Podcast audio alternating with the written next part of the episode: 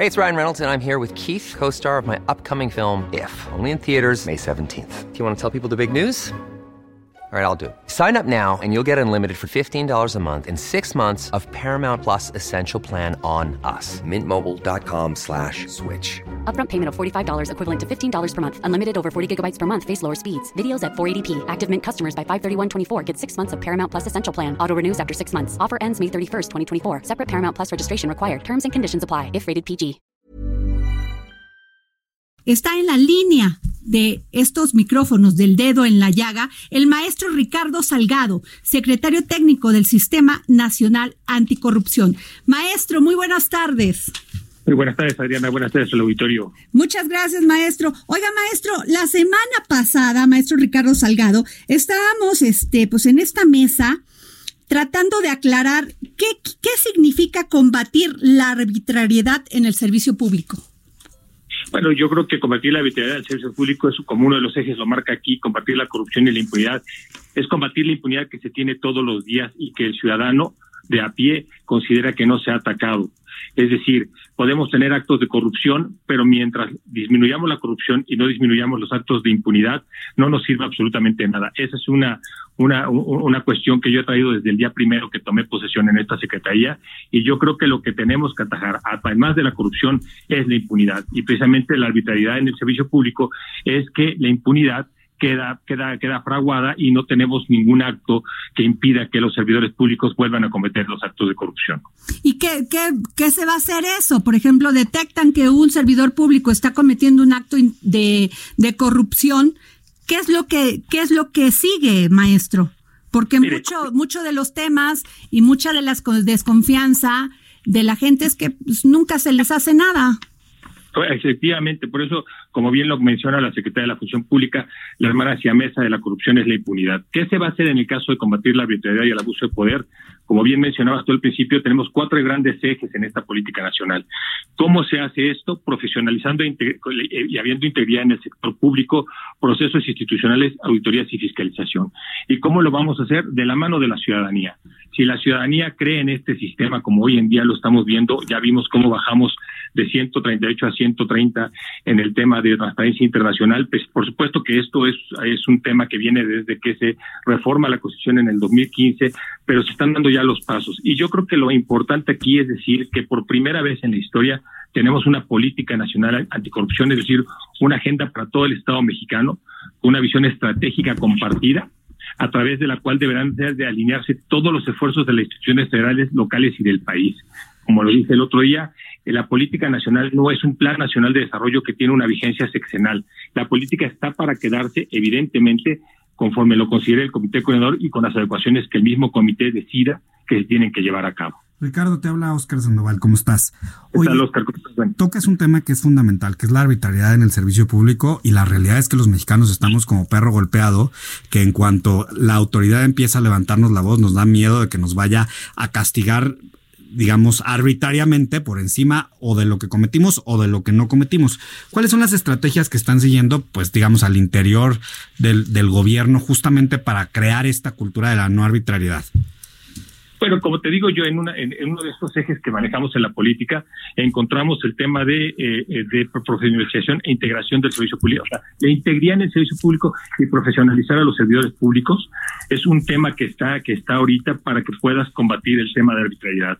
Procesos institucionales, auditorías y fiscalización. Pero esto tiene que ir de la mano con los otros procesos. Y yo creo que aquí también hay que tomar en cuenta lo que bien dices tú. La gente no estaba acomodada, no estaba acostumbrada a llevar a cabo las denuncias ante los servidores porque consideraba que no iba a suceder nada.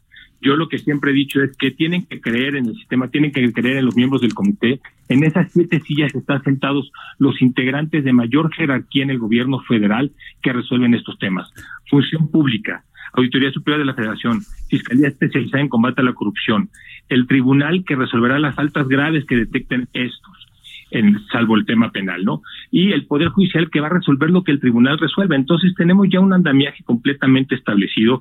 Claro, nos hacen falta todavía las políticas estatales y terminar con el andamiaje de los sistemas estatales. Déjenme decirles que al día de hoy todavía nos faltan tres estados de la República que no tienen un sistema concluido, es decir, no tenemos secretarios ni en Chiapas, ni en Morelos, ni en San Luis Potosí, aunado a una serie de reformas, ¿no?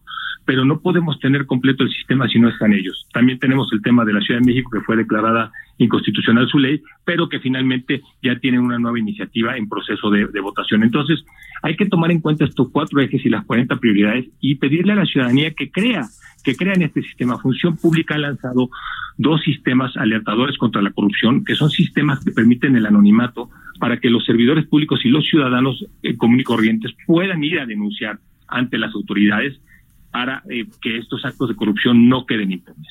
Este, eh, maestro Ricardo Salgado, ¿y cómo esto de involucrar a la sociedad y al sector privado en el combate a la corrupción? ¿Cómo se, cómo es eso? ¿Cómo se va a trabajar?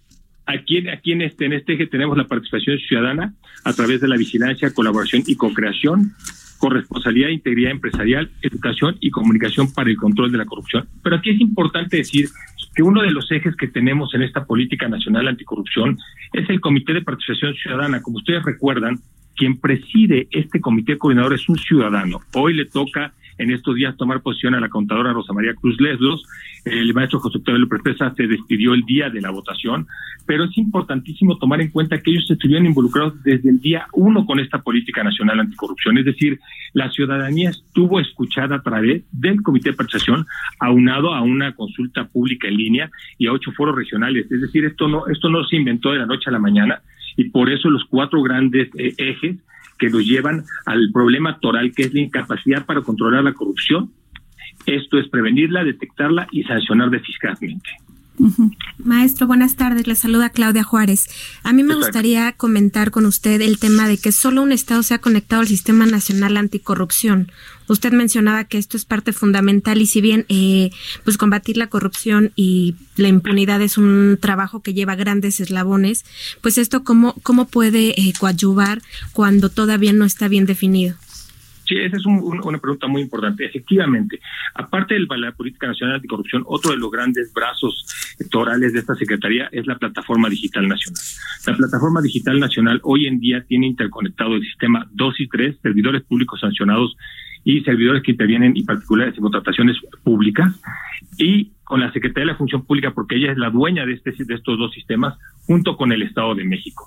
Estamos a unos días, estamos esperando que los demás estados, es decir, por lo menos los 29 que ya tienen secretarios, empiecen a interconectarse con nosotros. Tenemos adelantos con algunos estados como Puebla, como Jalisco, como Oaxaca, pero como bien lo comentas, efectivamente solo el Estado de México está interconectado con la plataforma digital nacional en estos dos grandes sistemas. Estamos por eh, llevar con función pública el sistema número uno, que es el de declaraciones patrimoniales. Y, eh, y evidentemente comentarles también hace dos semanas eh, se emitió un exhorto por parte de la comisión permanente a los estados, a, los, a las entidades federativas, con el respeto de la autonomía que ellas tienen, para que se interconecten a la brevedad con esta plataforma digital nacional. Pues qué bueno, maestro, porque ya ve que luego no quieren participar y no quieren transparentar, que ese es el principal objetivo en esto, ¿no? Aquí hay una obligación por mandato de ley y efectivamente no tiene un plazo, pero bueno, pues requerimos de eso y, y pues también si se dieron cuenta el día de la votación hubieron tres instrucciones concretas a la Secretaría una de ellas fue llevar al, comité el avance de las políticas estatales anticorrupción. Hay que decir que el mismo día que votamos nosotros, Zacatecas votó la suya también, es el primer estado que vota su política estatal, y la integración de un grupo técnico conformado por los enlaces de del comité coordinador para que en el primer trimestre del 2020 se establezcan las pautas, guías normativas y en su caso formatos para la implementación de la política. Esto no queda. ¿Qué día espera usted, maestro, que ya estén todos los estados conectados en este plan? A ver, eh, hay que tener dos cosas. Una es, cada estado tiene que emitir su política estatal anticorrupción. Solo tenemos a Zacatecas y en el caso de la plataforma digital nacional, solo está interconectado el Estado de México con los sistemas 2 y 3. Tienen que interconectarse todos, absolutamente todos, y todos tienen que tener una política estatal anticorrupción. ¿Y qué va a pasar para aquellos que no quieran, maestro? bueno, al final de cuentas tienen una autonomía en términos de, de crecer de entidades federativas, pero hay un mandato, un mandato de ley que podrá corresponder al comité coordinador a emitir un exhorto respecto para invitarlos a la, a la, instalación tanto de sus políticas como a interconexión con los sistemas. Ya el exhorto de la, de la comisión permanente ya se dio y el comité coordinador tiene estas facultades también. El comité de percepción ciudadana también las tiene. Pues ojalá lo hagan, maestro, porque hay 42 millones, 42 mil millones perdidos por ahí, no 17 mil perdidos que no se ejercieron en obra pública. Sí, por eso, por eso la importancia tanto de la interconexión con la plataforma que le digo es otro pilar, pero que ahí tendremos contrataciones públicas, servidores públicos sancionados, servidores que intervienen en contrataciones públicas, eh, el sistema nacional de fiscalización y, por otro lado, las políticas estatales que tendrán que tomar como paraguas la política nacional anticorrupción. Eh, yo nada más quisiera, Claudia, quisiera eh, nada más preguntar, ¿qué lectura le da que esta plataforma se habilitó desde septiembre del 2019 y pues que a la fecha nada más los estados no dan su brazo a torcer? ¿Qué lectura da usted a esto? A ver, lo, que nosotros hemos estado en constante eh, contacto con los estados, le digo, hay más de 16 estados que se han acercado con nosotros, es un tema de eh, determinar sus plataformas, porque recuerden que necesita una plataforma estatal para interconectar con la nacional. No es que yo vaya a tener la información en este servidor o en esta oficina.